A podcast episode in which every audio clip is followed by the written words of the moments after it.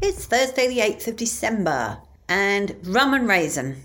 That was the fudge today. Does anybody actually like rum and raisin fudge? Because I know I don't. I really don't. I say that. My dad used to like it, I think, from memory.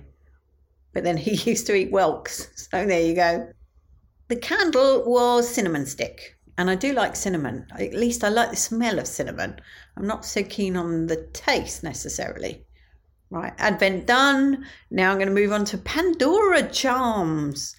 So I have two charm bracelets now. Well, I have lots actually, but I have two Pandora charm bracelets, which I've been collecting since 2015. I think my first charm was from. And I buy a charm to mark personal events and, you know, some general events. For example, I've got a crown that I bought when the Queen passed, and a big world when the pandemic was on. anyway, I thought, do you know what? Having a facelift is quite a major event in one's life. And I've been searching for a charm, suitable charm, and I figured I needed two charms to represent this actually, and they're so cute.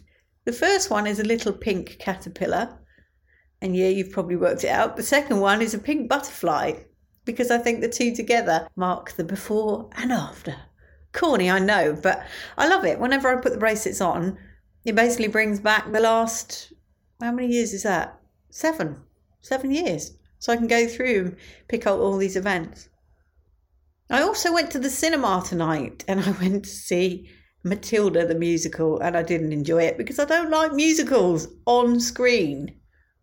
I'm not a massive fan at theatre, to be honest, but I definitely don't like them on screen. The only reason I went is because it's got Stephen Graham in, and I think he's brilliant. And he was, he didn't have a big part, but he was still brilliant.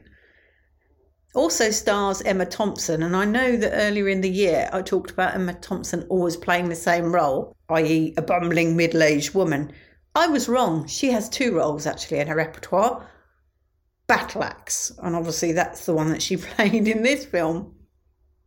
And I didn't realise that Tim Minchin did the music. I will see him as a comedian.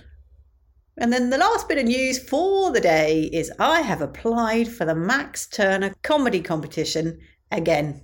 You may recall I got through to the semi finals at the beginning of this year, so we will see if I do as well, maybe even better next year.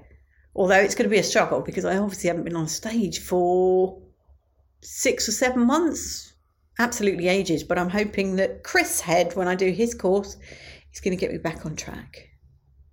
Much love and gratitude.